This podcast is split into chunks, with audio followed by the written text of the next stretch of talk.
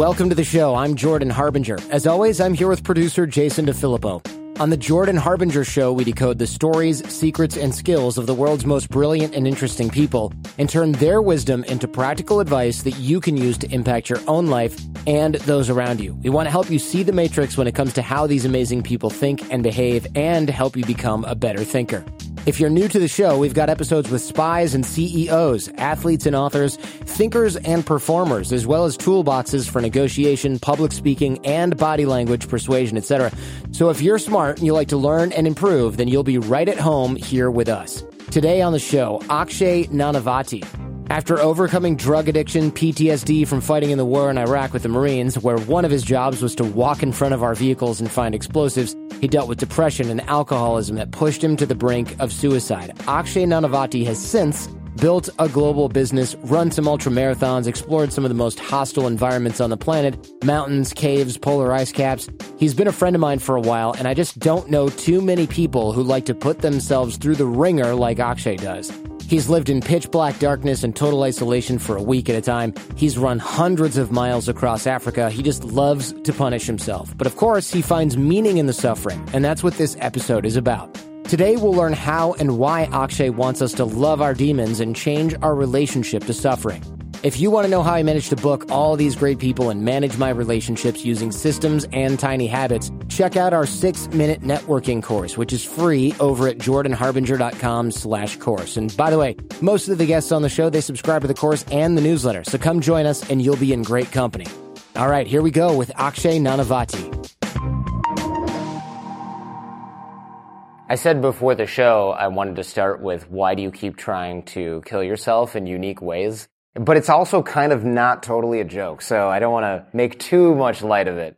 What's going on here? What are you doing lately to punish yourself? I'm still pursuing the ultra running. Mm-hmm. So I just recently, two days before this, I ran 42 miles. In one day? In, in, in a few hours with minimal food and water. Okay. To push myself through suffering and go through that struggle of no food, no water, feeling that kind of that dehydration. So ultra running is currently it, but I'm actually now the limits that I'm exploring are the mundane, ironically. So the mundane is my struggle. Sitting there working on a computer is what I struggle with. I actually have to temper the darkness because I want to go into, I want to go back into post-conflict zones. I want to go into Yemen and Syria. Have friends doing humanitarian work out there. Post conflict is interesting because it's a euphemism for currently in conflict, really. Really, yeah. exactly.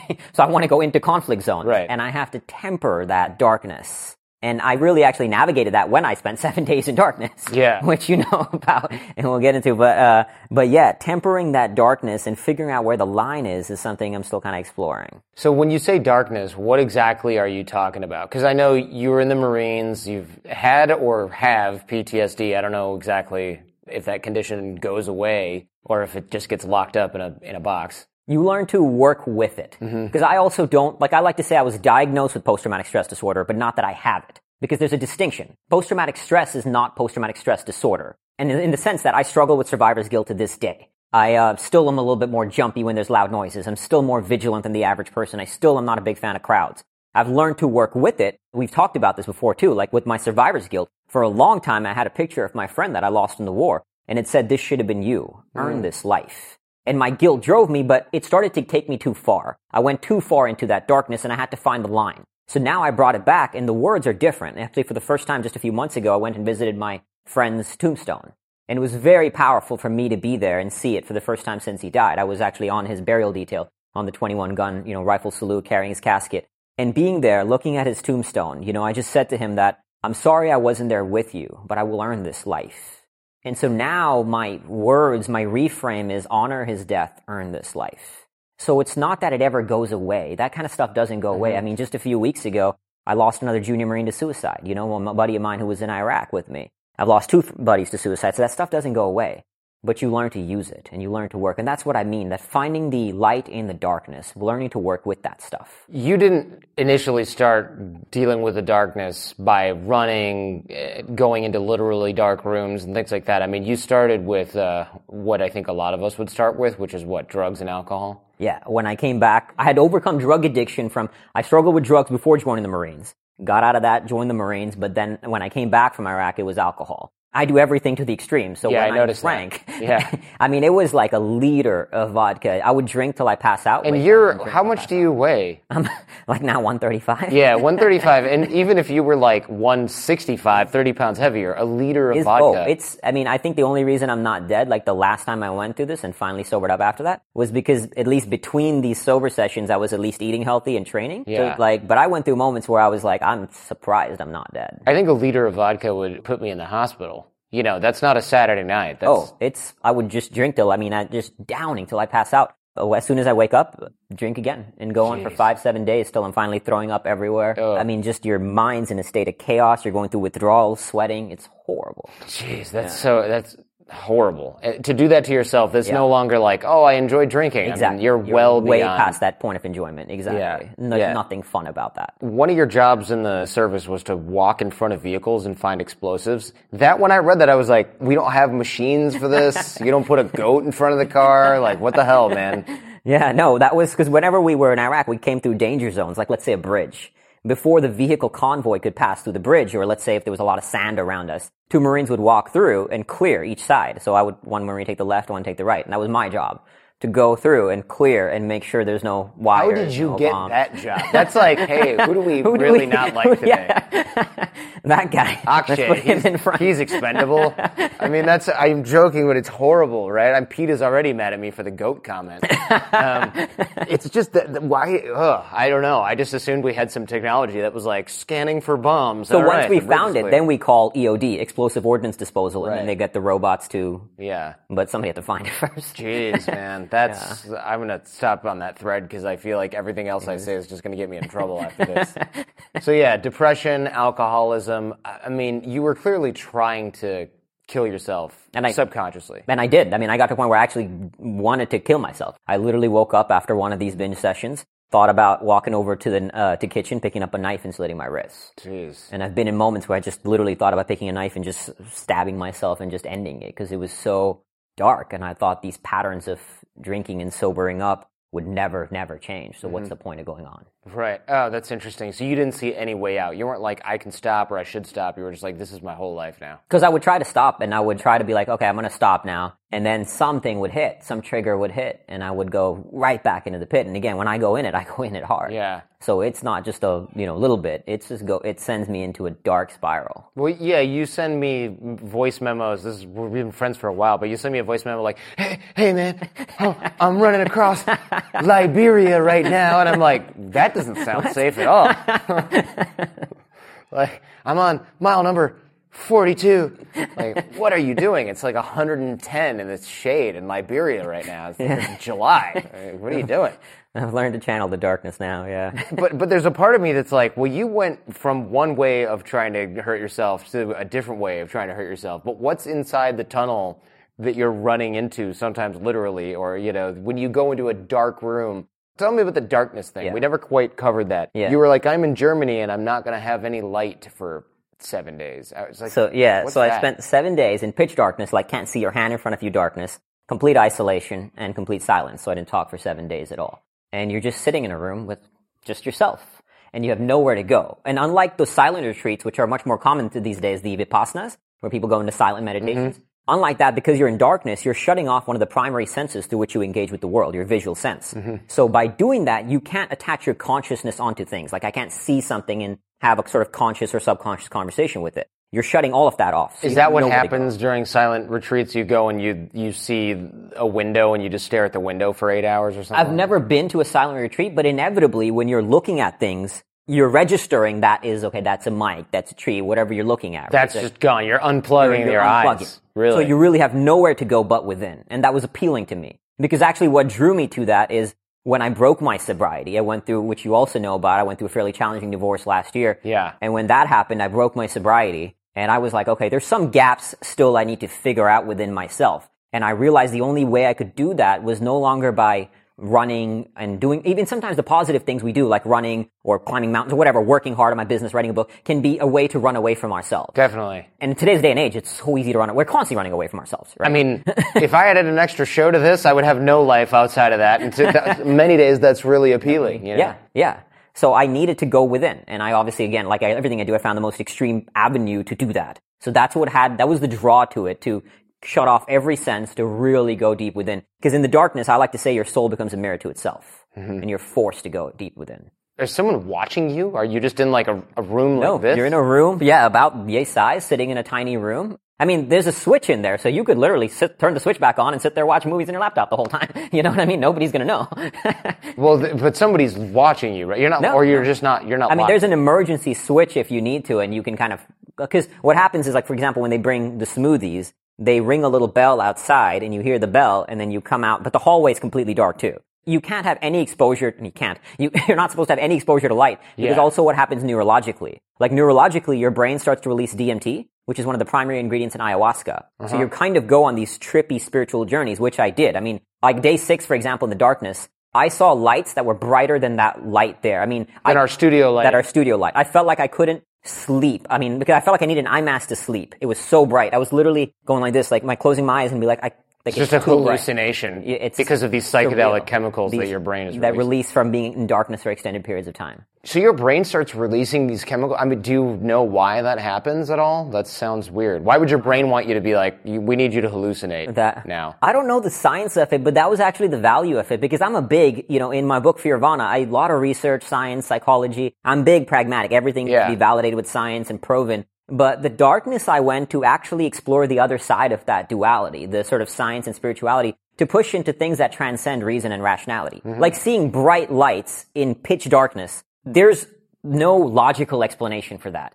And I mean, if anybody told me I'm the last guy to believe this kind of stuff, I'm first, everything needs to be proven. But I mean, I just, it wasn't just that. I saw red lights, green lights, like purple lights that were as real as anything else you could possibly see. We do know that our brain is what makes vision, right? So we and we've talked about this on the show before. I forget who the guest was. It was one of these neuroscientists, maybe Beau Lotto or something like that. Your eyes are just like a it's like a keyboard. The letter doesn't go from the keyboard through the little pipe of the USB cord and pop up on the screen. The microprocessor tells the screen to display that based on input from the keyboard, which is just binary. Yeah. So your eyes aren't seeing things that are there. Your brain is constructing an image based on like what photons are triggering in your eyes, which send electrical signals. I mean, that's Absolutely. probably not surprising to a lot of people. What was surprising to me was that this stuff isn't really there and that what you see is just a shared illusion that our brain is creating. Because we have these guys, uh, and one of them's coming on the show soon, Erik Weihenmayer. He climbed Mount Everest and he's blind, but he has like a tongue grid.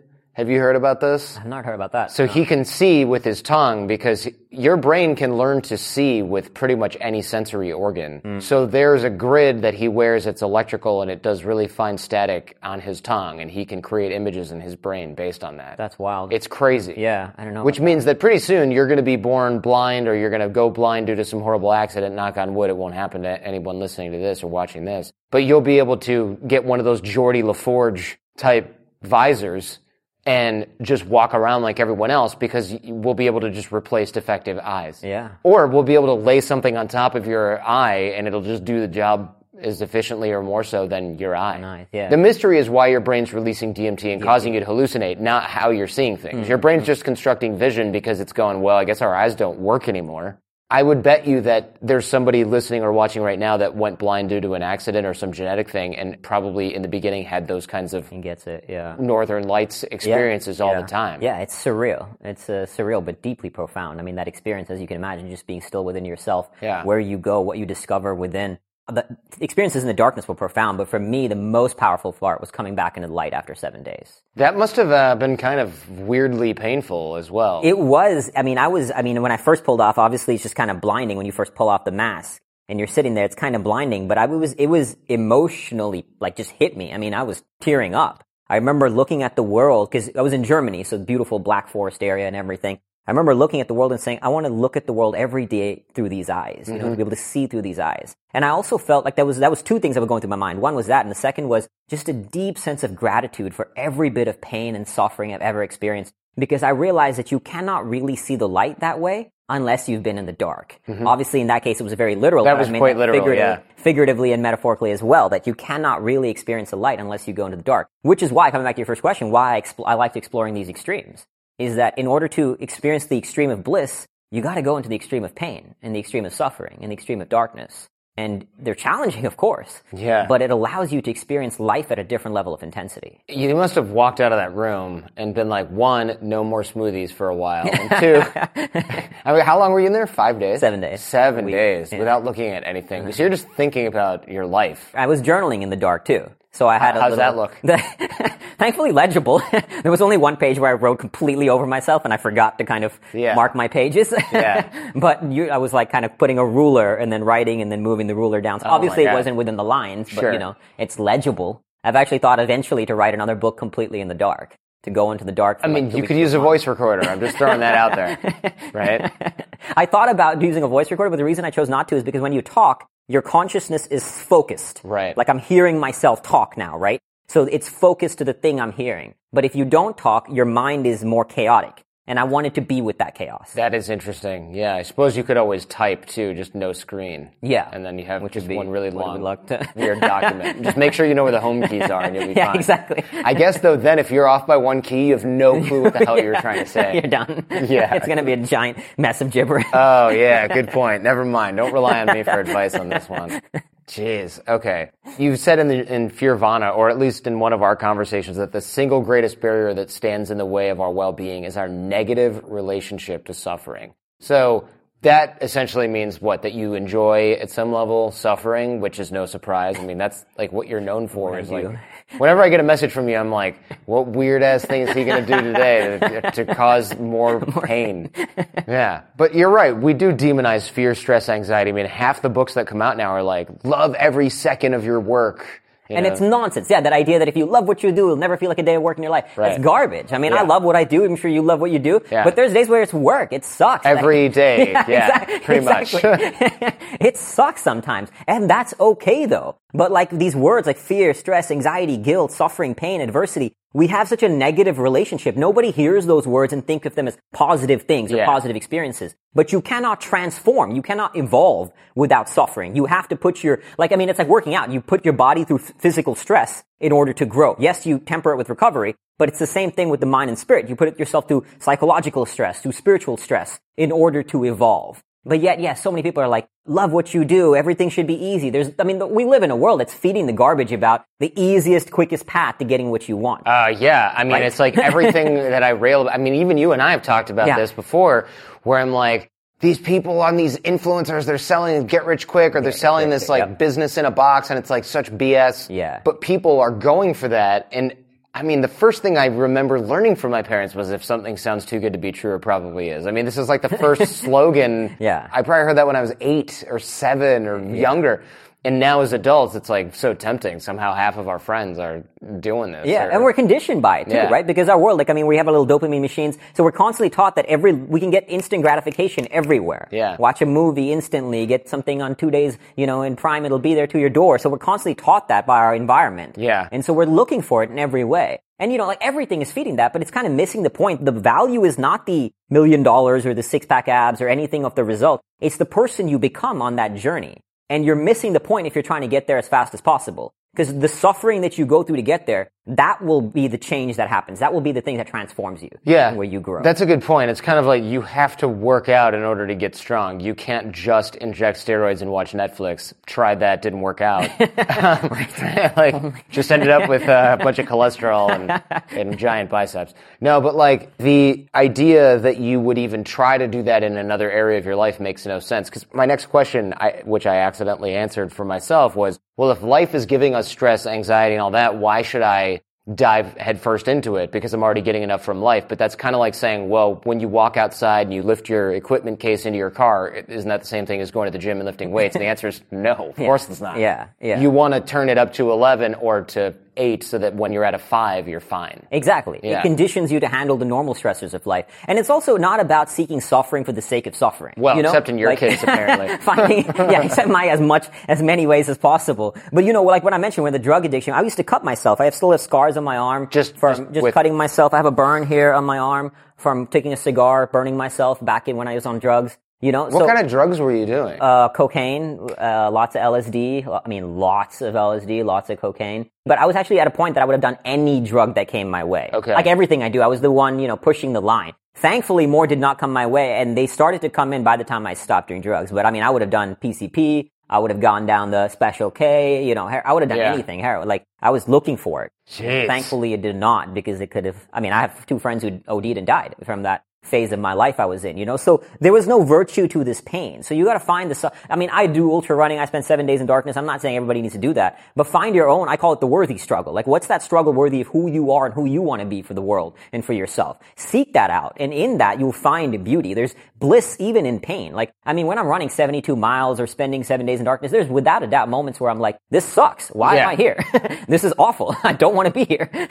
Yeah, I was talking with Dean Karnazes a while ago, and he was talking about how when you guys are on these runs, you guys know each other? So he actually got me into ultra running. Okay. His book, Ultra Marathon Man, I read it when I was in Iraq, crazily enough. And just, we didn't have a lot of time because we were infantry marines out the wire doing, you know, crazy Yeah. stuff every day. But whenever I did have time, I would run for like three, four hours around this tiny little base in the middle of Iraq. And Ultra Marathon Man was the trigger that inspired me. And I reached out to him after sharing my story, and thankfully he wrote a little thing for Fearvana. So he's awesome. I, love. I can just see these Dean. insurgents looking at you, and they're like, "Don't go." They're crazy. This guy's been running in a circle for seven hours. Like, pick, go. Let's go get, get the other base. I don't want this guy running after me. He'll never stop.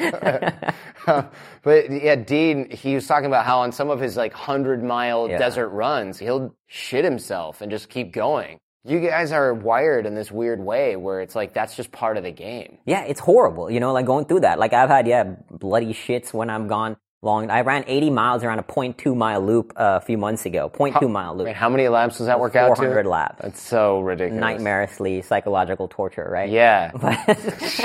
Because at least when you're running through Liberia, there's like a village over there and a Yeah. river down. No, just a track. This was this track. And like, I think it was maybe 60 miles in, I started shitting blood and just was like, all right, suck it up. But know? there's no part where you're like, eh, red line, literally in this case, I better go to the doctor. So in that case, because I was actually planning a 46 hour run, because I had work to do the next day, I had a presentation to do. I was like, I can't afford to go to the hospital. No. Uh, and you can't afford to shit blood during a presentation. like, So eventually I tempered it. yeah. you- there's a couple ways to not get invited back to Google. Yeah, and That is one of them. exactly, exactly. So you, know, you find the line of temper. But I have been in the hospital before for heat exhaustion and had to get to get IVs and stuff. That seems pretty standard That- for the stuff that you're doing. Yeah. Happens. My goodness. you want to fall in love with the demons, fall in love with the darkness, and confront them. But is this not just like the another way of cutting yourself to just see if you can do it? I mean, because to me it sounds horrible. To you it sounds horrible also. But then you're like, ooh, but I want to do that. But I'm not like, ooh, I'm gonna go get drunk and cut myself. And I'm not making fun of you. I'm just No, saying I like this seems like you're searching out pain. It's just that this way is more socially acceptable because people go, what a badass. Whereas if you're cutting your arm, people go, dude, you need psychological help. But I'm looking at you running around a track 400 times, shitting blood and not going to the, and being like, maybe you do need also to go to therapy as a result. I have had therapists tell me that I'm one. Yeah, one therapist told me that I uh, have a mental disorder, or that I'm something about how I'm psychologically flawed and mental disorder. And he told me that I was pretty messed up, which was It's like a very masochistic thing though. yeah. Like, but I mean, I think that Really? you know, like now, uh, well, compared to let's say cutting myself, the pain that I earn in long distance running, I earn that pain. Like I'm running eight nine hours Okay. to earn that pain. There's a virtue to it. There's a spiritual seeking I'm getting out of it. This is almost a shortcut even to pain, cutting my arm. that's right? like the steroids is- of, uh, exactly. Yeah. Now it's like I'm seeking. There's a purpose to it. There's a virtue to it. I tell a story around it.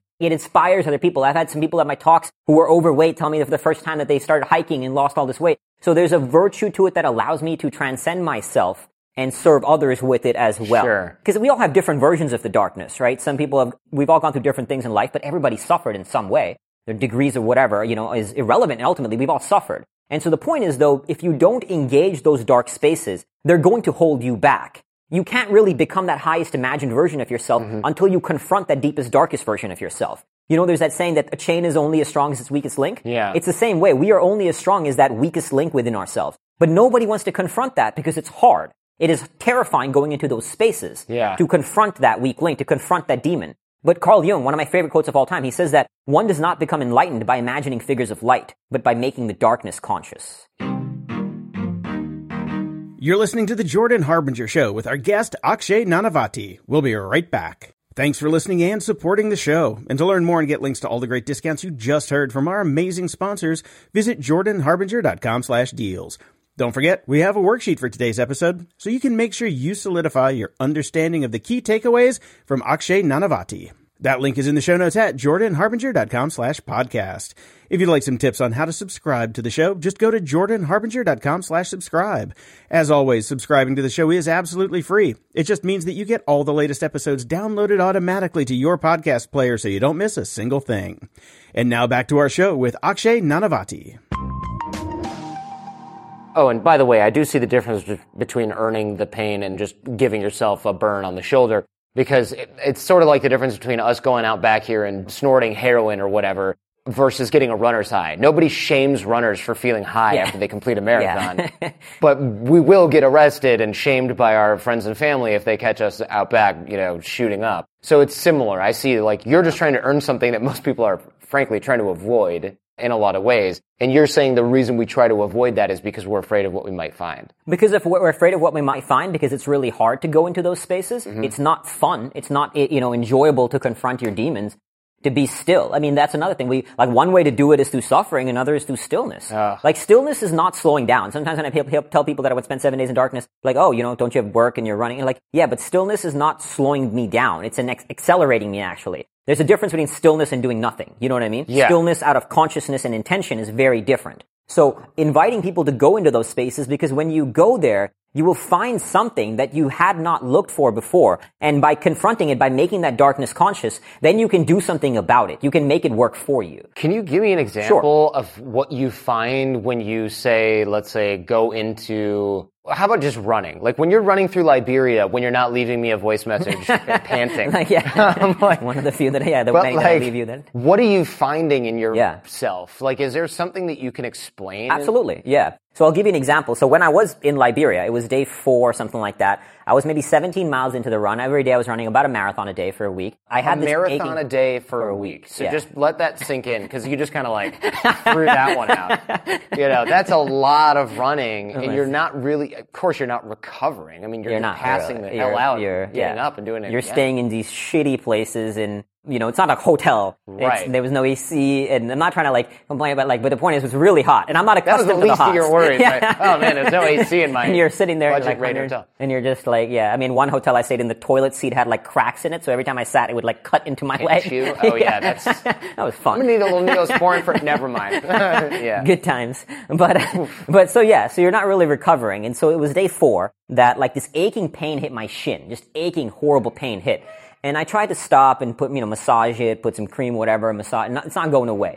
But I had to get the miles in for that day. So I started limping and I'm kind of limping, limping, limping. And then about a mile and a half after that, Did you you tore something in your shin? I don't know what Oh, happened. you you don't know. It wasn't a tear, I don't think, because later on I was fine. just gnarly shin It splint. was just, I mean, but it was aching. Like it took me out. I was literally running and just stopped. I mean, I was on the ground trying to massage it, Yeah. trying to put something on it. And then I was just limping. And the whole time I'm limping for about a mile and a half, I'm like, you know, battling not just the physical pain, but the psychological pain that, oh, I got three days left of this. This is going to Oh, really man, suck. yeah. 'Cause I have about 75 plus miles of running left. I mean, got, no, 80 plus, whatever. And so then after about a mile and a half, I'm like, all right, just get in it. Just start jogging. I start jogging and then within minutes, I'm sprinting. And the whole time while I'm sprinting, I'm saying things to myself like, remember Neil? Neil's my friend who died in the war. Okay. I said, that should have been you. Earn this life. If you quit now, you deserve a coward's death. People are dying everywhere. Suck it up. You have no right to complain. You know, just going into these spaces that you should have died in the war. You haven't suffered enough. Earn this life. Stop being a bitch. Like this is my self-talk, right? Mm-hmm. And I'm going into these dark spaces and tapping into that darkness.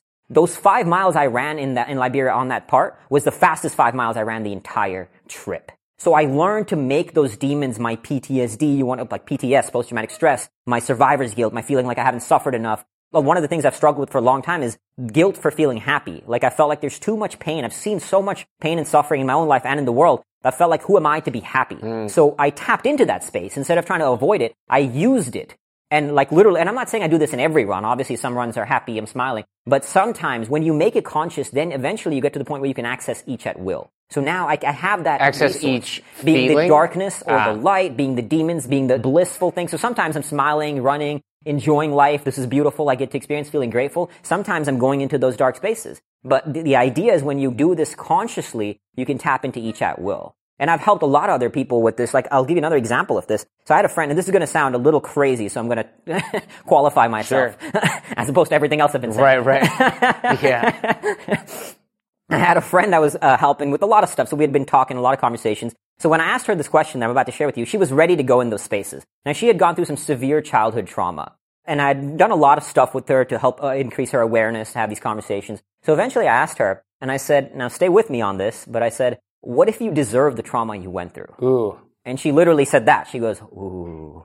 And she was like horrified. I mean, how do you say that to somebody? How Yeah, somebody especially like some kid say- is abused say- or say something. somebody. Exactly, right? And so now before you think I'm out of my mind, the Right. reason I asked her that was I, I knew her at this point. We talked and I said, does some part of you feel like you deserved it? And she said, yes. I said, does some part of you feel guilty for, ha- like that was your fault that, you know, that you feel guilty about it? She said, yes. I said, exactly.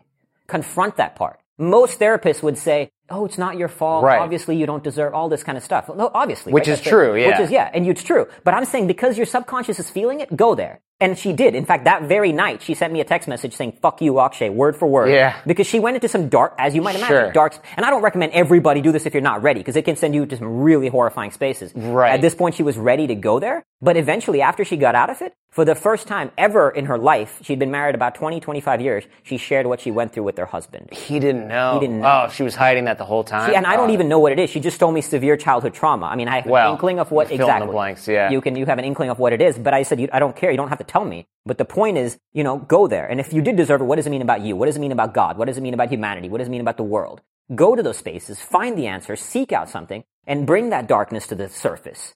And she did. And as a result, she got to the other side on the other, in a way she hadn't before. Right, because even if the truth is uncomfortable, I'm trying to wrap my head around this. Because of course, kids who are abused or something don't deserve Of course. it. But if you then go, "Why do I feel this way?" Let me look at that and take a good long look at it. Then your mind can maybe, your consciousness can sort of, with the help of a good therapist, ideally as well, wrap your mind around this and go, "Okay, I feel this way. It's wrong. I understand that it's wrong. I now see and feel and can understand why that that's not the case." So next time it bubbles up quietly in the back of your head and you're enjoying sitting with your husband and your child and you're thinking, I don't deserve this. You go, no, no, no, I've already, this is settled in my head. I- Exactly. I, understand I feel that way and that it's wrong. So you can get rid of it. You can sort of overcome it. I can follow that logic. Yeah. But uh, yeah, you probably don't just confront all, rip open all your childhood Exactly. wounds and then go running in Africa. You, Right. you got to be ready. I mean, I didn't get to the point that I'm not overnight, right? Like, it took me a little while. For a long time, I ran away from all that stuff with alcohol, obviously, and you know, and all that stuff. It took me a while to get to the point. I mean, now what I do is, I think I've shared this with you. I, what I do is, I sometimes intentionally watch scenes from war movies,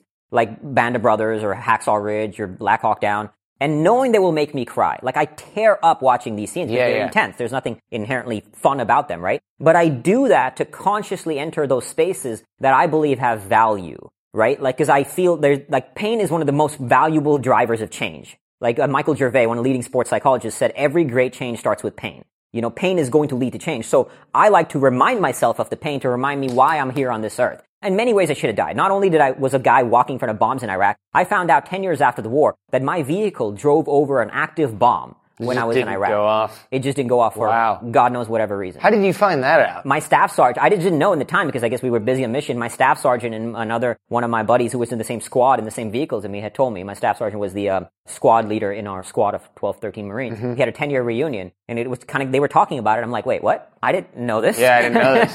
and it's, it's an interesting thing to think about, obviously, you know? Oh, remember that time it was That- your job to find the bomb? Yeah, you missed one and we almost all died. we almost all, exactly. Yeah. Nice job. not Yeah, buddy. great job. Who invited you again? right? but it was very humbling to kind of see that and to think. And so, you know, in many ways, I shouldn't, like, I feel like I shouldn't be here. But it, now that I am, it's like I want to remind Yeah. myself and go into those spaces to remind myself that, okay, I'm here for a reason. And let me do something with it. So Wow. whatever it is, anybody, go there. Have you ever seen those Final Destination Yeah. movies? I think I've seen one, you know, 20 years ago. up, yeah. and that sounds like kind of the same thing, right? Like you avoided this thing and you go, well, wait a minute, this should have been me. So now you're chasing some kind of pain slash realization that maybe you deserve to be here. And you're doing that by self-flagellating. It's like uh, Catholicism circa, I don't know, 300 AD or whatever, those guys, right? With the cat and like whipping Know what you're themselves. and- yeah. Yeah. Okay. But it's not only that, obviously. I enjoy life too these days. I know you do. I just most No, people but I get it. would like if you threw a prisoner into a gulag and you said you have to run across Liberia, they'd be like, just sh- no, just shoot me. Just- Yeah, I'm done. I'm not doing that. Yeah, when I did the Seven Days in Darkness, my friends were like, you know, we do this to torture people, right? right, like we sorry, we only have one room here in Germany and the other one is in Guantanamo Bay. exactly. Yeah, I- we're even joking darkly in a way that I'm not used to on this show. You know, it's just like this is something that happens. That's what happens. It just goes there. There's Something that you wrote in your in your notes here, which I love. The prevailing idea in the self-help world is I am enough, but that's nonsense. We are not enough and that's not a bad thing. Wow, man. Unpopular opinion. Right? yeah. But I like that. I agree. Yeah. Most of us are not enough as we are. We have to work to get something. Yeah. And I, that was what I grew up with. But now it's like, I believe in me. Yeah. Love yourself no matter Right. what. Send Look me checks. mirror, you know, say you're great. Love yourself. Yeah. I, I am enough. Hashtag I am enough and all this garbage. Right. Mm-hmm. It's such a weak mentality. Greatness requires you to accept and acknowledge that you are never enough. And it's in the pursuit that leads to not only greater growth and striving, the pursuit itself is happiness. I like to say contentment is the death of mastery. You know, the second you get truly content, you stopped evolving and growing. And this idea of I am enough that is so prevalent, right? Like in the self-help world, in personal development now, you're enough, love yourself no matter what. Like as an example, I was at this self-help seminar and this person there was overweight and he was struggling with his self-image about it. Now, no right, wrong, good, bad about your weight, right? Like, cool. Everybody's got their own. There's no judgment about it. But they were trying to make him feel like love his body no matter what. And I thought that was garbage. Like what I would have done with him is said to him, do you really want to be in this way? Like, do you want to just go deep? Let's like navigate this. Let's first get clear. Do you want to? And if not, don't sit there saying you love your body. Mm-hmm. Look at the mirror and be like, I hate what I'm seeing. Let me go do something about it. You know what I mean? When I was much heavier, obviously now I don't have a lot of weight to lose. I would look at the fat I see and be like, you fat piece of shit, go do something. I'm not saying you gotta Yeah. get that far, but You, we all have different self-talk. Exactly. Yeah. but it got me in the gym. It got me in the gym. It got me out the door. So this idea that I am enough is such a weak mentality. And it cultivates an idea that we've reached. The second you believe you've arrived at anything, you are stopped growing. You're never enough. And that's not a bad thing. That's a beautiful thing. Like I'm constantly striving, constantly. I heard your interview with Kobe Bryant and I've read the book, uh, by Tim Grover, who Relentless, who was Relentless, kind of, yeah. uh, Kobe's mindset coach and stuff like that. And he talks about that. He said people who are at that level of the game, they have a relentless pursuit to know that they're never enough. Kobe was talking about, right? Like how he, he would go, I mean, he was Kobe Bryant, best in the world. He would still be out there, first person ever, you know, training, training hard, training hard, training hard, looking for that next 1% of growth, you know? And that's the mindset of mastery. And even if you don't really want to be like a Kobe, it's not even just about attaining the growth. That's what actually leads to a better and more fulfilling life is that idea. So stop looking to be enough and accept that you're never enough. Yeah. And even in like, like when I trained, got trained as a life coach, there's this idea that, you know, you're whole and complete. Treat everybody as you're whole and complete. Right. And I, I feel it's much more valuable to approach it from the paradigm that we're all broken and who cares? You know, we're all broken. We all have our stuff. We all have our brokenness. That's great. Accept it. Use Yeah. it. I totally agree with that. I think the difference between there is something to be said for people who say, "Look, I'm enough," when they feel like they're so worthless that they can't do it, and there's no point in losing weight because I'm a big loser and nobody will love me. Like I get not wanting to live in that feeling because then you can't even Yeah. get off the couch and get to the gym. You Yeah. just go, "What's the point?" And you eat a bunch of ice cream because Yeah. it provides dopamine for the next five minutes. Yeah. You know, I understand that.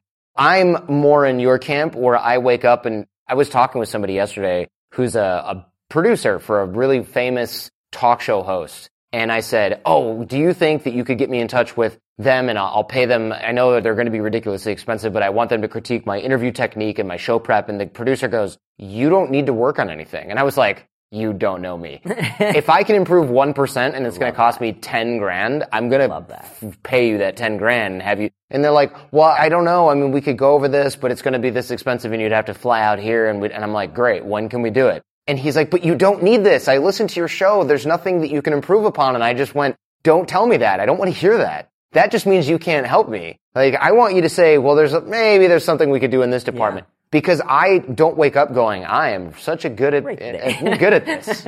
I wake up going, where is anyone gaining on me and where can I shore up my weaknesses or if it's showcase a little bit more personality on the show, I'm not going, oh, I'll write that on a post-it. I'm going, great.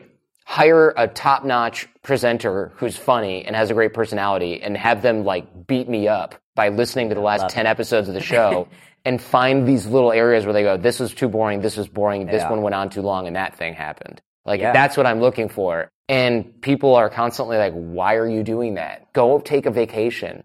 My worst nightmare is being stuck on a beach with no internet. You know, like I don't want to do that. Yeah, I feel you, man. Yeah. No, I absolutely love it. And I do get what you mean about that kind of idea that like, you know, like if you're on the couch eating ice cream so that you have to kind of have this, some degree of self-worth. And so I think the, the distinction of this I am enough versus that point Mm-hmm. is that you remove your self-identity from the failures, from the things you struggle with, from the weight. So I'm not saying like, like for example, when I work with people with mental health issues, like I have people who say, I am depressed or I have depression. Yeah, they- it becomes their, who they are. Right, their identity. Yeah. As opposed to saying something like my brain goes through a state of depression, right? But I'm not my brain. My brain is not me. So you remove the self-identity from it. And when you do that, and Kobe talked about this too as well, like he used to be berated by his coach saying that, you know, like when they would like perform poorly in their basketball tapes, but it was not about who they were. It was about the behavior, right? So you're removing the self-identity from it. And that is of value. Don't get me wrong. Totally. So I can say, okay, I'm not this thing, these things, and I am all these other things. I cultivate greatness by attaching my self-identity to,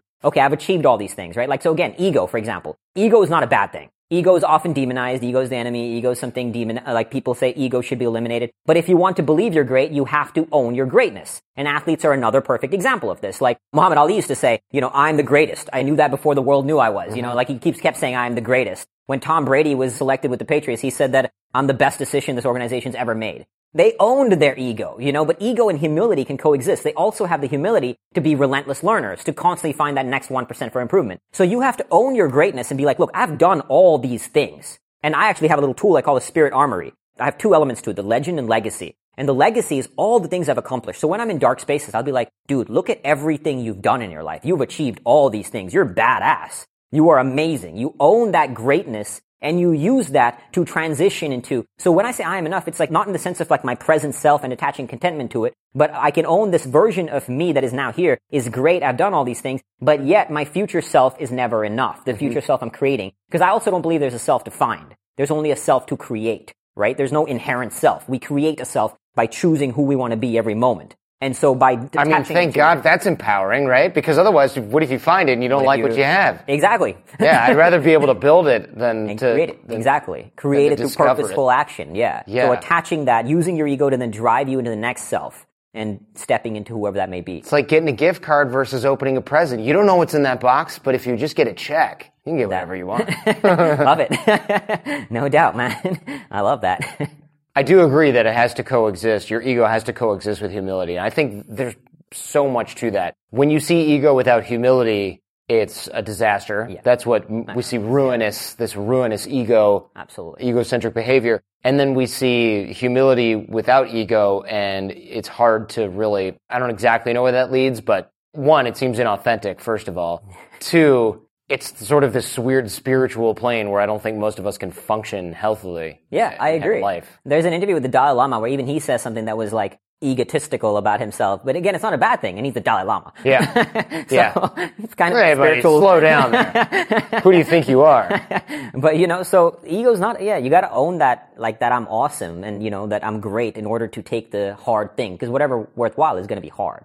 So in order to do that, you have to tap into yourself, that warrior spirit, which is uh, what we all have within us. You've got, speaking of uh, warrior spirit, you've got this practical exercise Yeah. creating a spirit armory. What is this? So this is I actually carry this everywhere. So I have this little notebook with me right here. I call Oh, yeah. it my spirit armory. And It literally says It spirit literally says armory Spirit in pencil on the cover. on it. Yeah. So what this is, it's two parts. It's the legend and the legacy. Mm-hmm. So the legacy is, I, and that's you know you can call it whatever you want, but legacy is the part where you write down all the things you've accomplished that makes you worthwhile, that you believe the successes you've achieved, the struggles you've overcome, the challenges you faced, all of that stuff. So when things get dark, you can look back and be like, hey, look, I've done all these things. So you remember what your potential really is. That's the legacy part. The legend part is who is the future version of you, the ideal version of you, like the perfect version of you. Once again, perfectionism, like many things I'm saying, is not a bad thing.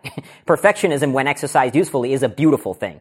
So use perfectionism. Like I'm striving for perfection all the time, Ch- like you are, chasing perfection, mm-hmm. right? You'll never attain it because nobody's perfect, but in the chase is a beautiful thing. In the chasing of perfection, you'll attain excellence, right? So the legend list is the criteria and the characteristics or traits of the ideal version of myself. So anytime I'm sitting around in my, you know, let's say I'm feeling a little bit lazy one day, right? Or I'm in the gym and I'm struggling with the session, you know, whatever it may be. I'll look at my legend list and I have these characteristics, these traits. So for example, one of mine is, which wouldn't surprise you, an inhuman ability to endure suffering. Oh yeah. Ding.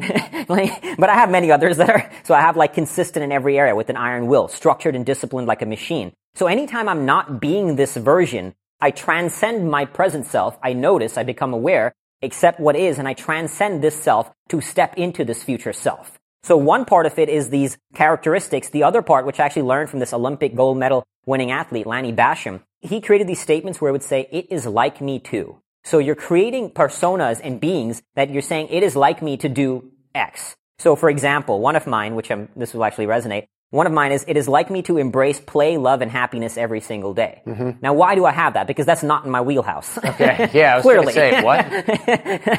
what are you talking about? So Yeah. you're writing it is like me to statements that are not who you are now, but who you want to be. So you're imprinting into your conscious and subconscious that this is who you are. This is my being. This is my beingness to step into that. So I carry this everywhere. I mean, that's why it's with me in my pocket. And these two things, like I have these traits. I have seven it is like me to statements. Like one more, for example, is it is like me to relentlessly pursue victory with laser focus, meticulous attention to detail, uncompromising structure, and steadfast discipline.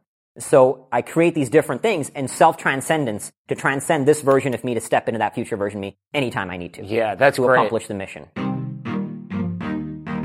You're listening to the Jordan Harbinger Show with our guest Akshay Nanavati. We'll be right back after this. Thank you for listening and supporting the show. Your support of our advertisers keeps us on the air. To learn more and get links to all the great discounts you just heard so you can check out those amazing sponsors, visit jordanharbinger.com slash deals. And don't forget the worksheet for today's episode. That link is in the show notes at jordanharbinger.com slash podcast. If you're listening to us in the Overcast player, please click that little star next to the episode. We really appreciate it. And now for the conclusion of our episode with Akshay Nanavati. Because sometimes I find if I don't have a structure for this, then they come around at the wrong time, these values. It'll be Exactly. like, oh, I'm going to go enjoy this really good meal. I'm going to have Greek food. Oh, I love pita, you know, bread, whatever, but I'm going to Diet Coke because I'm feeling good. That- yeah. And then you go, ooh, I'm supposed to be this like health conscious person. And so it sort of conflicts with your values. And then you don't enjoy the meal, but you also feel like crap because you went there for that meal, right? Yeah, so like yeah. you lose both times. Other times, I do need those types of values, or I don't know if they're called affirmations. Those are a little different. Those, Those are like I'm good enough, yeah. I'm smart enough, and doggone it, people like me. That's a little different. but like, if I'm about to go to work and I'm sort of groggy, I want something like that where it's like you're playful, people are counting on you, you bring knowledge to millions of people each month. Every Yeah. show you do is important. It's like, well, maybe I should like put some pants on, you know. For Start there, exactly. Or start there. Start there. Or not, but like, you know, pretend it like you're you want to be there at least. Yeah, so you Yeah. can sort of access this persona at will. Exactly. But it's different than looking in the mirror and telling yourself a bunch of untrue statements Exactly. that you wish were true. Exactly. Yeah. I think that's kind of nonsense to say it is I'm great, I'm great, I'm great. You have to find reasons to validate to yourself why you are great, you know? So you're saying I'm great because of all these things and this is who I'm stepping into, this is who I'm choosing to be. And so that's why you create structures and, and systems for everything. Like you said, you know, like 'cause if you don't have systems and structures, it's easy to go to the easiest course of action. So I even systematize like, like I have these, I mean, one of my things was it is like me to be very structured. So I have systems for everything. I have systems for how I shower. I have like systems. Mm-hmm. You have a system for the how I shower? Yeah. Interesting. Because like I do everything, I do go with the uh, addictive nature and go all in. Yeah. So I have like I systematize my life to the T. Morning routine, night routine, days are structured, system to the T. So this is a system. This is a system that I use to access and transcend myself. Everything is systematized, so I don't have to think. I save my cognitive and physical energy for when I need it most. Yeah, what, I, I can only imagine what the shower system Shower is. system. It's a, yeah, so step I one. basically I have like five different showers. I have a cold shower, a contrast shower, two different forms of a contrast shower. Okay. One uh, a white space creative thinking shower, and then one like a music shower where I'll be like, oh, you know, listen to music. Playful shower. Playful shower. Yeah. Gotcha. So so I choose. So every time I enter the shower, there's also a system for each one of those steps. Like each shower has a step by step format to follow. And so again, I take it to a different ridiculous level, but uh, but it works. Yeah, I mean, it, th- I understand that. By the way, this darkness retreat, uh, can we link to that in the show notes, or was that something you set up that doesn't exist for the common man? No, no, yeah, totally can link to it in the show notes. Yeah, wh- where is it? Wh- Darknessretreat.net. It's in Germany. Okay. Yeah, uh, Cool. that's the place that I did it, and they're awesome, great, great experience. I Good highly smoothies? recommend it. Yeah, good smoothies. Yeah. highly recommend everybody go try it once. What about this legacy side of things? Is that in the same book, or you have another? So my same, so same book. You can even use like a notepad. I use uh, the same book because it's a tiny little thing I can just fit in my pocket. Right. And then I have my legacy of like, hey, you know, you were a Marine, you did all these things, you overcame PTSD, all this kind of stuff, all the stuff that I've achieved in my life to remind me of my uh, awesomeness. And when do you read that? When you feel down or tired? So something, the the system that I follow to read it, I read my uh, "It is like me" to statements every morning, every evening. Usually in the middle of the day, if I'm, especially if I have a hard training day, then I'll take a nap, and then I also need it as and when needed. Then, so if I'm having an off day, I will use this. This is my access point because I also track everything. So I plan and track everything. So at the end of every night, I say, what are my top three to five actions for the next day? And then I plan that out. So, and then I track my meals, I track my training. So if I'm like, you know, let's say struggling middle of the day today, I'm procrastinating, or I don't like to do this one thing for my work. Because again, I struggle with being the mundane, right? Sitting on my computer is harder for me than going to war. Mm-hmm. you know, I think I was sharing with you that I was more terrified of going on a date than I was spending seven days in darkness running ultramarathons. I remember you telling me war. that, and I was like, I guarantee you this is going to be easier than seven days of darkness. I was terrified of going on that date. but Yeah. What, so when what when kind I- of? Where are you finding these women? So when I face those kind of challenges, I go into here, be like, look, dude, you've done these things. You've been to war. Come on, man. Yeah. Step it up. No kidding. Like she's probably not going to bring any. Yeah, she's fr- not going to try to kill me. no chemical ideally, weapons Ideally. in the purse. Jeez. Is it true you have a sign above your TV that says you will die soon? I do. Why even have the TV then? So it's in my living room. I mean, I have a TV, you know. So uh, and the day, movies are my relaxation, but it's basically in my living room, so I see it all the time. Yeah. And it's actually not just a random site. Like the, the it's a graveyard, and the graveyard is of the tombstone where my friend was buried. Oh wow. So it's- it's not just like It's not just random. Shutterstock. Yeah, it's like exactly. It's that graveyard and the words "you will die soon" under it. So I think the fear of death is a good thing. I think we need to stay present to death because by remembering death, we remember, and not in the sense like live every day like it's your last. Because if you do that nonsense, who's actually going to put in the work? I'd rather, you know, let's get hopped up and shit faced today. Let's get drunk. Yeah, if it's my last day, like Exactly. I, am doing something that's probably going to end up getting me arrested, but it won't matter. exactly. Yeah. I'm not going to put in the work. So it's not in that sense of live every day like it's your last. It's more like, look, death is coming. Death is coming, man, and it is coming. And I know that when I get to my death, man, like I want to look death in the eyes and be like, I've given so much to life that I'm actually exhausted and saying, like, I can tell death it's good to see you, you know? Mm-hmm. Like that's how exhausted I want to be by the end of my journey because I've given so much to life. So I like to remind myself that death is coming. And it's intense, obviously, especially because it's a graveyard. I mean, my dad was in my house the other day visiting and he's like, what the hell is that? Like, Yeah. why do you have that? Lighten up, buddy. Yeah. yeah, exactly. so I tend to, I get, you know, mixed reactions to it mostly when people come to visit my Yeah, home. like if you bring one of your dates back, put a put, put a towel over that thing. Yeah, jeez, like you will die soon. She's like, you know, I'm tired. I'm gonna I'm gonna. I'll see you later. Yeah, this is why you're single. But okay. exactly, exactly, exactly. Um, it keeps me driven. It's, what- you know. You've got some other practical ways to suffer well, and I think these are a good place to wrap, right? Like some of these we talked about going in the seven days of silence. That's not dipping your toes in the suffering water, though. What about somebody who goes, this sounds like a good idea for me, but I don't want to run a marathon every day for seven days. I can't fly to Germany and Yeah. sit in a dark room. I can't starve myself or whatever it is. Yeah. You know, where can people start to practice the idea of suffering well without taking a week off work and coming back, you know, having to go to a therapist? Yeah, Roger that. That's a fair question.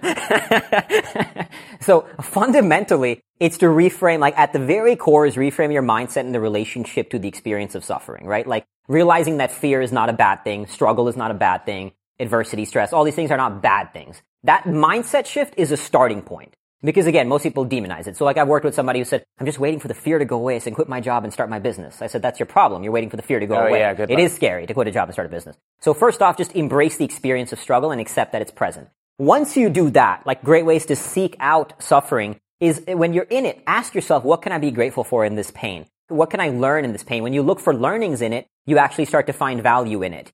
So like when I went through my divorce, I didn't, would never have wanted it. It was brutal. It was extremely hard. Hence I broke my sobriety and all that. But I started to feel grateful for it, that I'm grateful because I experienced a new kind of suffering. And with the new kind of suffering comes a new kind of evolution. So finding gratitude in pain. Another way is to look for a play mindset. So a play mindset is simply saying, how can I enjoy this? It's like as simple as that. Sometimes when I'm running and I'm like horribly in pain, you know, on these ultra runs, I literally consciously bring a smile to my face. Mm-hmm. And I'm finding, okay, what's fun about this? Why am I here? I'm finding ways to enjoy it. So ad- adopting a play mindset to the experience of pain when you're in it, right? That's another way. The, ultimately the most important way is to experience it. You have to go out. I mean, you can listen to this podcast, you can read another book, this, that, and the other thing. This is generally a pretty painful experience for most people, for most people listening. So yeah. you're embracing the suffering as That's you're listening right. to this. That's right. This is- Suffer well.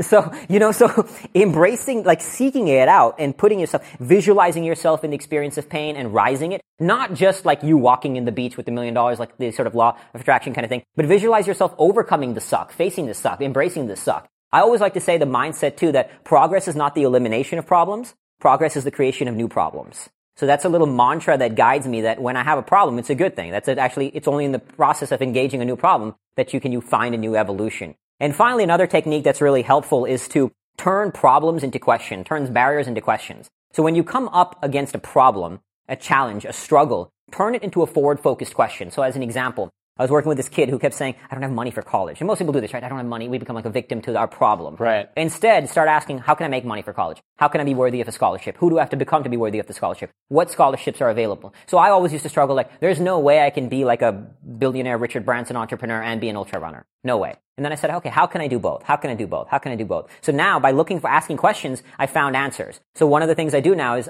voice notes while running, which you've experienced. yeah. I also schedule, I only schedule phone calls while I run. Unless it's in a podcast interview, I only schedule phone calls while I run That's a good idea. so I can manage my miles with my work. You know, I do voice notes to my team only while I run. That way, I, when I'm not running, I can manage my work. I up my recovery game. So by asking questions, I'm looking for answers to answer those questions. And then finally, one more technique is just approaching it from the growth mindset. So I always like to say there's no such thing as bad or good or strong or weak.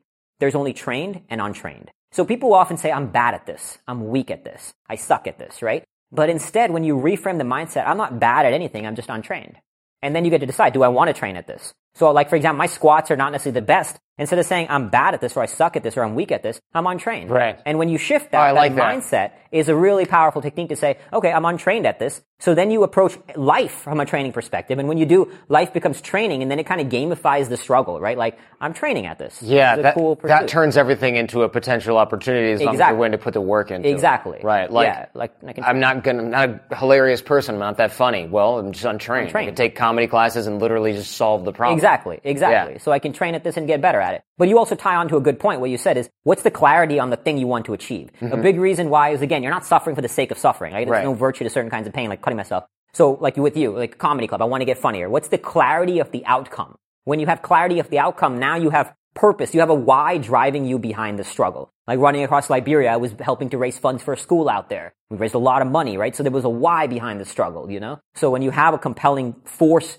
pushing you into the pain, it'll help drive you when the suck inevitably hits. That's really cool. I, I, by the way, when you're running across Liberia, which is that safe? It, I wasn't 100% sure, but it was. Uh, I mean, I got stared at a lot because Yeah, I'm I imagining people different. coming out of their Yeah. like uh, little houses and being like, "What is going on right here?" Yeah. I saw him on the horizon, and now he's on the other horizon. Like, what is this guy doing? It was so it was funny because I got stared at a lot. One, I look different than everybody in West Yeah, Africa. yeah. and two, when people are like, and I'm not unaware of what I do as a first world luxury, but people are suffering for food, like struggling for food and water, and nobody's going running, right? So they would see like my support car because I had a support car, and ah, people Oh, would literally be like. Why doesn't he just get in the car? What's wrong with Yeah, that idiot? yeah. You know, There seems to be room in the car, right there. so, like just yeah. if he's because obviously, practically speaking, if you're going to point B to A to B, Right. get in the damn car. Yeah.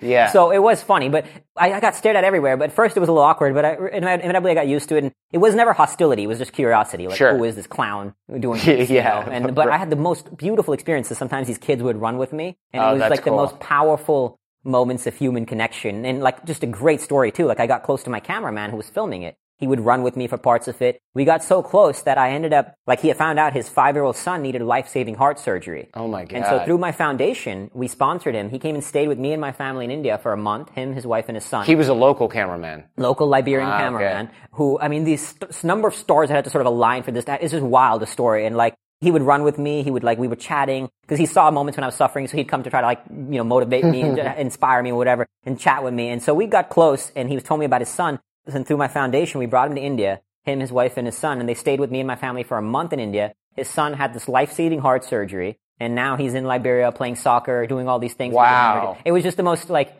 beautiful moment of people coming together in different worlds to Yeah. like you know the transcend. I mean, it, I get kind of goosebumps thinking about it. It was Yeah. such a powerful moment of human connection to have that, and and that's the value I think when you had I drove across the country or something in the running in the suffering you access different states of human connection. One of my buddies, he says, a family that suffers together stays together. Yeah, well, that's yeah. Depending on how much they suffer, I suppose. So Until they go, don't. go suffer together Yeah. now, my friend. That, So, what yeah, an honor to be able to do that. It for was beautiful. though, exactly. right? It was Yeah. such a beautiful experience. And because we had that run together, we, we went in those spaces together. Like we had a different level of connection. It was really Yeah. beautiful. It was very profound. I mean, he's seen you probably at kind of one of your worst sort of physical slash emotional states. Exactly. You know, mile number yeah. 400 or something Whatever. like that. yeah, through, Yeah, through the. Yeah. What's the latest way that you are trying to cause yourself suffering? I'm trying not to say it in a way that sounds really trite, but you're basically torturing yourself. So, what it. other madness have you come up with? The so uh, right now the big struggle is actually building and scaling the Fearvana empire, the Okay. business. It's more mundane, the struggle, and Yeah. also I've recently so the women I'm dating we're kind of taking the next steps with terrify me. Yeah. that's terrifying. So my my fears now are more quote unquote normal. Yeah, yeah, but but I get, I can see why for you that sort of like Oh, vulnerability is much more hard. terrifying It's than running. so terrifying, so terrifying. Like it's easier for me to go into war. Like if somebody said tomorrow Yeah. I'm going to war, I'd be like, done. Been Like, there, done Bring that. it. Like I wouldn't let you know. Not because I'm again. I'm not trying to say holier than thou or better or braver, but it's just because I'm. That's my wheelhouse. That's my Yeah. comfort zone. But get, So- risking getting your heart broken again, ugh, is, ooh, not sure if I'm terrifying, terrifying. Exactly. So that's part of it. And then I am going to get back into some adventures, polar exploration, mountaineering, some big ultra runs. I do want to get into some of these post-conflict zones and do some humanitarian work kind of there. So in fact, next year, early next year in January, I'm doing a hundred miler in India. To we're through my foundation, we're helping these young girls who are victims of sex trafficking. Oh man, So we're going in I've there. heard about this. Maybe I heard about it from you.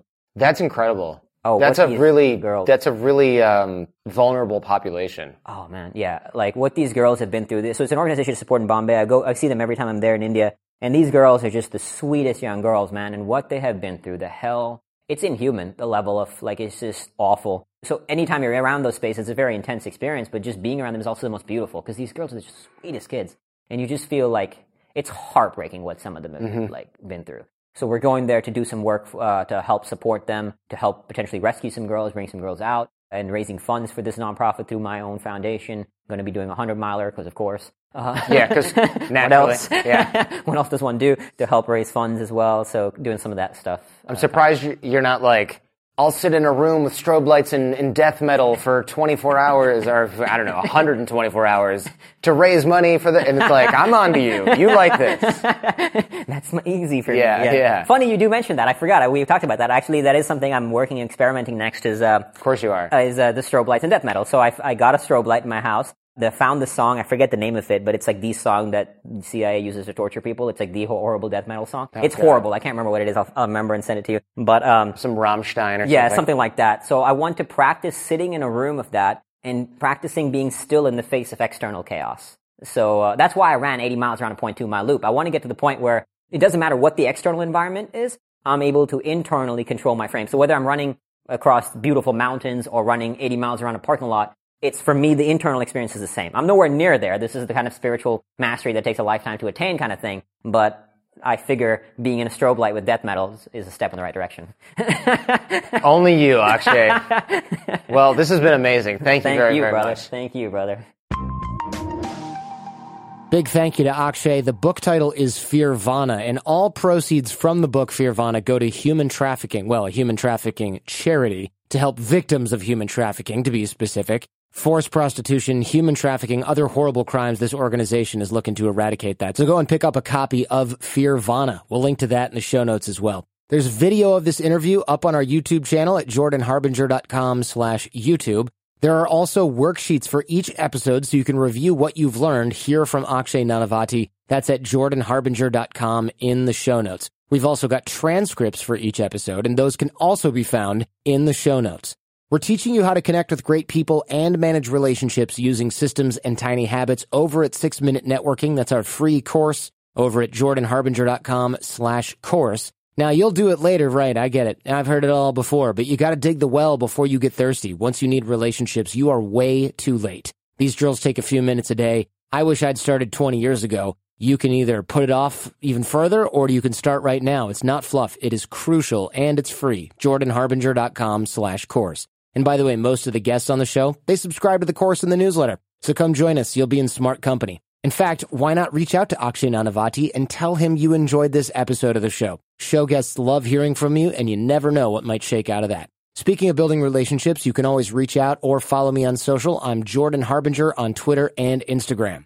This show was created in association with Podcast One. This episode was produced by Jen Harbinger, Jason DeFilippo, and edited by Jace Sanderson. Show notes and worksheets by Robert Fogarty, music by Evan Viola, and I'm your host, Jordan Harbinger. Our advice and opinions and those of our guests are their own. And yes, I'm a lawyer, but I am not your lawyer. So do your own research before implementing anything you hear on the show. And remember, we rise by lifting others. The fee for the show is that you share it with friends when you find something useful or interesting. That should be in every episode. So please share the show with those you love and even those you don't. In the meantime, do your best to apply what you hear on the show so you can live what you listen. And we'll see you next time. This episode is sponsored in part by Georgia Tech Scheller College of Business. Are you a go-getter woman aiming to level up in your career or considering a switch to a new industry and searching for the program to make those big career dreams a reality? Well, listen closely.